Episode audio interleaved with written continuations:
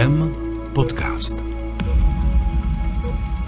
Nemocniční infekce, správně nozokomiální nákazy, tedy onemocnění, která vznikají při pacientově pobytu v nemocnicích. Podle státního zdravotního ústavu se takto nakazí až 150 tisíc lidí ročně. Přitom těmto nákazám lze často dobře předcházet. Jak? Na to odpovíme v dnešním podcastu IKEM. Moje jméno je Markéta Šenkýřová a hostem je pan doktor Petr Smejkal, infektolog a vedoucí oddělení hygieny a epidemiologie IKEM. Dobrý den. Dobrý den. Dnes se opravdu, Petře, nebudeme bavit o COVID-19, budeme se bavit o klasických nemocničních nákazách. Čím se pacienti eh, nakazí nejčastěji v nemocnicích? Tak my vlastně sledujeme uh, obecně takové čtyři základní typy těch nemocničních nákaz. Jedné říkáme katetrové infekce, to jsou infekce spojené s tím, že máte zavedený žilní katetr někdy do hluboké žíly, centrální žilní katetr, ale může to být i periferní, tak periferní žilní katetr. Druhou, uh, asi nejčastější, trochu méně závažnou skupinou jsou infekce močových cest, také spojené s katetry, protože hodně uh, hospitalizovaných má zavedený močový katetr. Třetí skupinou jsou takzvané ventilátorové pneumonie, což jsou vlastně zápaly plic spojené s tím, že jste zaintubovaná a jste na ventilátoru a zase vidíte, že ta, že ta intubace nebo vlastně ta, ten cizí materiál, který do těla vniká, je úplným krásným um, milie nebo, nebo prostředím, kde se ty bakterie množí. Jak tím odpovídám na otázku, to jsou zejména bakterie. A čtvrtou e, nákazou jsou na chirurgických odděleních takzvané infekce chirurgických ran, to znamená po operační rána vám, když to řeknu laicky, zhnisá usídlí se v ní zase nějaká bakterie a ta způsobí tu nákazu. To jsou takové ty časté, kterých se bojíme a které sledujeme. A pak jsou samozřejmě um, infekce virové, kterými se v nemocnici můžete nakazit taky a jejíž vlastně um, zdrojem může být třeba i návštěva nemocnice nebo někdo, kdo přijde svého příbuzného nakazit, ale daleko častěji bohužel je to zdravotník. A to může být třeba chřipka. A to může být, chce se tomu vyhnout, ale i třeba nákaza covidem. A to může být třeba i virový, eh, viro, eh, virový průjem. Nebo to může být průjem eh, nebo gastroenteritide, jak my, jak my říkáme, spojená s nadměrným podáváním antibiotik. To znamená, když to uzavřu, těch skupin je hodně. Ty čtyři, co jsem z, zmínil na začátku, to jsou ty, které sledujeme a které asi tak bych řekl, opravdu záleží hlavně na nás, na zdravotnících. A pak jsou ty virové nákazy, kvůli kterým vlastně často vidíte i v zimních měsících, třeba musíme zavídat oddělení nebo i kvůli covidu, že jsme zakázali návštěvy a tak dále. Ale my můžeme předcházet. A to zejména očkováním, to znamená, proto chceme, aby většina zdravotníků, no všichni zdravotníci ideálně byli očkováni proti chřipce, v tuhle dobu také proti nemoci COVID. My jsme všichni očkováni i proti žloutěnce typu B, která kterým můžeme pacienta nakazit a můžeme se od pacienta nakazit. Takže to jsou dost preventabilní záležitosti, nebo můžeme jim předcházet. A ty bakteriální z těch čtyřech skupin, které jsem zmínil na začátku, tam hlavně dbáme na tom, aby vlastně těch, to, těch, těch můstků, jakým, jakým se ta infekce do těla pacienta dostane, těch katetrů, aby bylo jich co nejméně. My se bez nich samozřejmě neobejdeme, ale dbáme na tom, aby byly eh, vytaženy nebo vy, vyjmuty z těla pacienta co nejdřív. To znamená, když může jít na záchod, už nepotřebuje žilní katetr. Když ho můžeme podávat léky jiným způsobem, vytáhneme mu ten žilní katetr. Když už nemusí být zaintubován, vytáhneme mu tu rourku a necháme mu, aby dýchal sám anebo e, dokonce děláme i rehabilitaci těch pacientů, aby dýchali proti tlaku a tím vlastně zvyšovali nebo zlepšovali ventilaci plic a zabráníme těm, těm, eh, těm pneumoním. A co se týče těm, těm infekcím močový, eh, těm, těm infekcím spojeným s, s těm infekcím chirurgických ran, tam dbáme hlavně na dobrou péči o tu chirurgickou ránu. A tady taky potřebujeme dost spolupráci toho pacienta. Když se vrátíme úplně na začátek, jak se vlastně může člověk nakazit? Jak se to může stát? Protože nemocnice, tady máme spoustu dezinfekce, pořád se všechno utírá, všechno se umývá, ale jak se tedy může stát, že se do katetru nebo, nebo do bučové cévky dostane prostě nějaká bakterie? Jasně, děkuju. Markéto, to je správná otázka. Tak my sice otíráme všechny ty povrchy, to je pravda, ale oni ty bakterie většinou na těch površích, jich tam není tolik. Oni zejména žijou za prvé přímo na našem těle. My máme bakterie, které s námi žijí a zapletám za ně. Nejvíc je jich v gastrointestinálních trakt, tra, gastrointestinálním traktu, ale spousta jich z nich je na kůži, nebo v hodních dýchacích cestách, nebo v ústech. To jsou takové ty kamarádské bakterie, které ale když se přemnoží, zejména na těch katetrech, tak můžou, mohou způsobit neplechu a ještě větší neplechu působí, když jsou rezistentní na antibiotika. A pak samozřejmě jsou to bakterie, které žijí na těle jiných um, lidí, to můžou být zdravotníci, to můžou být příbuzní. A zejména ten kontakt je samozřejmě rukou, rukami, takže Vlastně možná se na to chtěla zeptat, ale úplně tou základní prevencí, kterou všichni slyšíte, že jo, denodenně je, že si musíme dobře mít ruce, aby z těch rukou se nám ty bakterie nedostaly tam, kam nemají. Pokud se budeme bavit o těch bakteriálních infekcích, jak se vůbec odhalují a zjistíte, že jsou opravdu z nemocnice? Tak ta infekce, pokud už vznikne, tak my samozřejmě vždycky ten materiál posíláme na takzvanou kultivaci do, do laboratoře mikrobiologie a tak odhalíme toho patogena. Ale to už je často pozdě. To znamená, pokud zjistíme, že z té rány po eh, chirurgickém řezu teče hnis, ten hnis pošleme na kultivaci, zjistíme, že to je stafilokoková infekce třeba. Nebo pacient dostane sepsy, nebo dostane eh, infekci v krevním řečišti, tak odebereme takzvanou hemokulturu, to znamená krev na kultivaci. Zase nám z toho vykultivuje nějakou bakterii, takže víme, co to je. A pak třeba z té krve, eh, když si to spojíme, že ten pacient má zavedený žilný katetr, tak z toho z, toho, z té špičky toho katetru, kterou taky pošleme na kultivaci, nám zase vyroste ta samá bakterie a dáme si to do spojitosti. Ale tohle už jsou bohužel ty následky, které nechceme. Čili my se snažíme tomu předcházet, jak vždycky víme, ta prevence je důležitější než, nebo i levnější, méně zatěžující než všechna ta léčba potom. My e, občas zjišťujeme třeba, jestli pacient není e, nosičem nebo nositelem nějaké rezistentní bakterie, kde se často mohou setkat s tím, že před operací chirurgickou se jim vytře nos a my v tom nose hledáme takzvaného rezistentního stafilokoka, který zase žije tam e, jako neškodně, ale když se potom pomnoží nebo se dostane do té rány, může působit neplechu.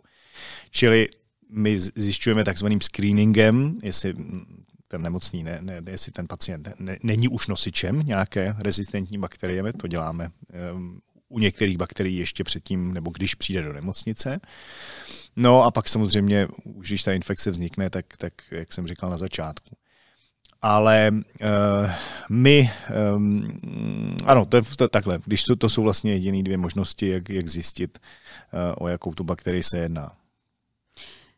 Jak se takové bakteriální infekce léčí? Jsou to jenom antibiotika? Léčí se antibiotiky.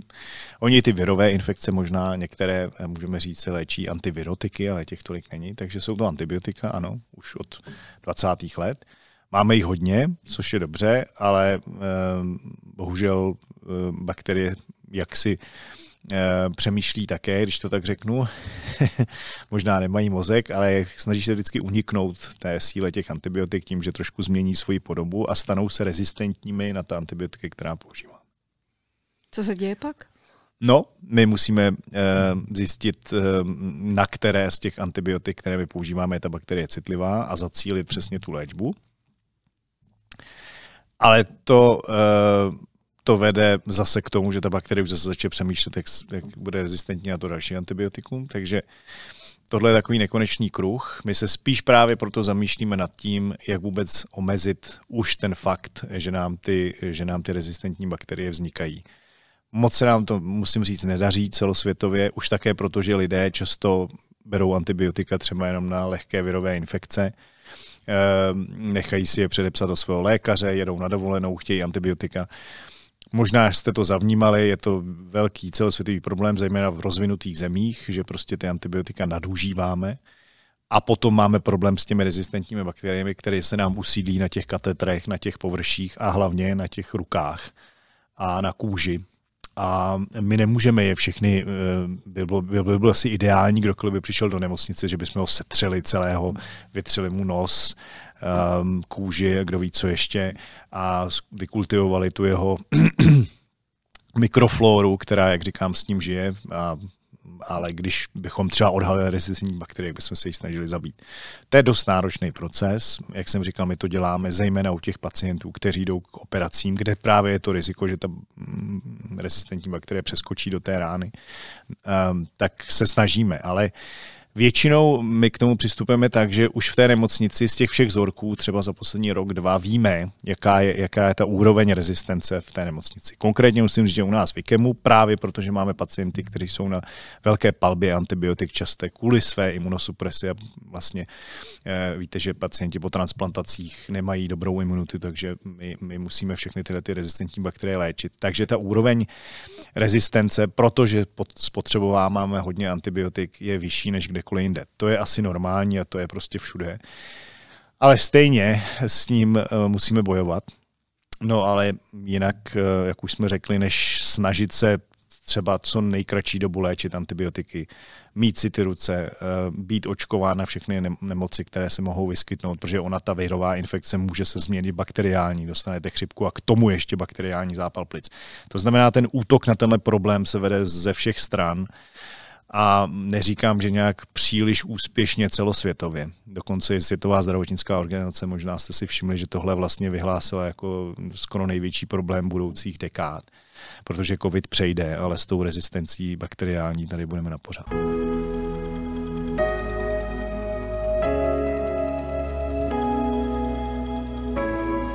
Posloucháte IKEM podcast.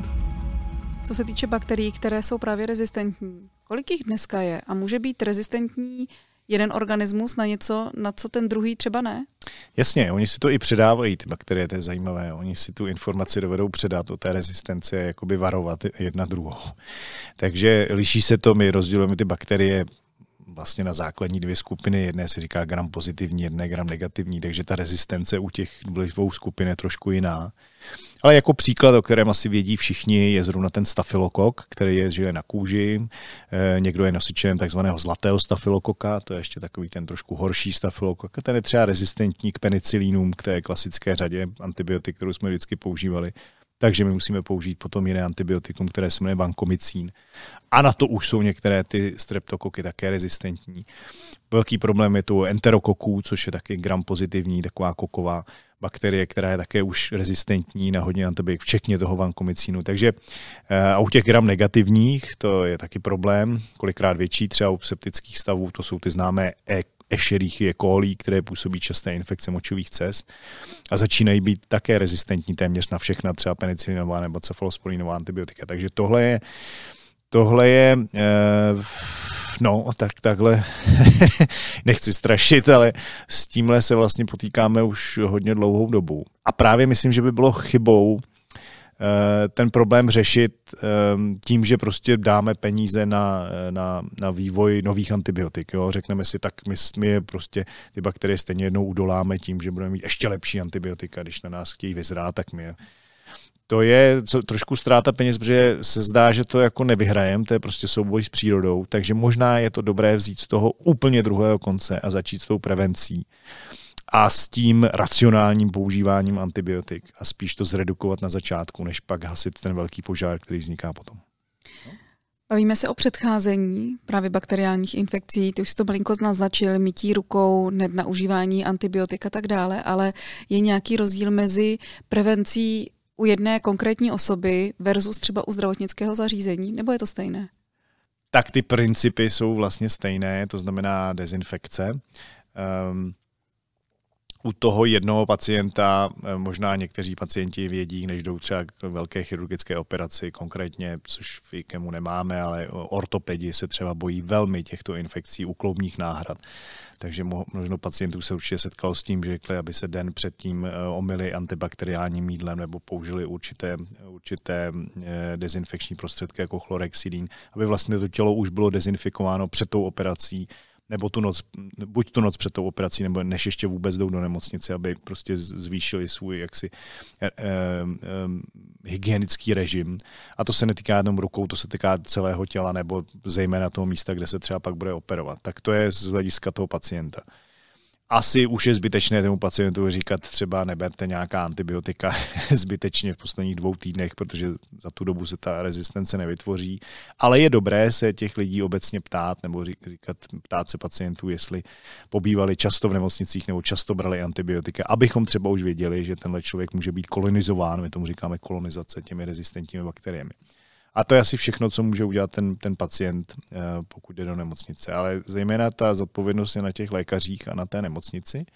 Takže lékař eh, skutečně to mytí rukou, já se omlouvám, že, to banálně, že to pořád tak zdůrazňuje, ale musím říct, že v některých i západních zemích je celkem běžné, že i pacient se lékaře zeptá, když k němu přijdu, jestli si umyl ruce. A ten lékař se ani moc neurazí a řekne ano, umyl, nebo zapomněl jsem, udělám to.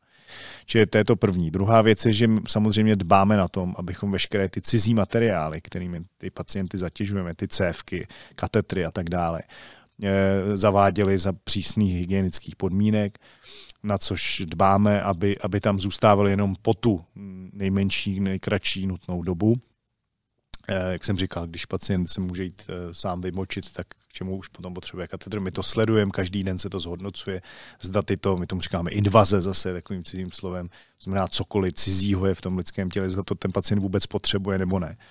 Čili a pak samozřejmě dbáme na tom, abychom věděli nebo sledovali, že pokud by nějaká takováhle infekce vznikla, abychom ji rychle zaléčili, po případě to cizí tělo se třeba vyjmuli.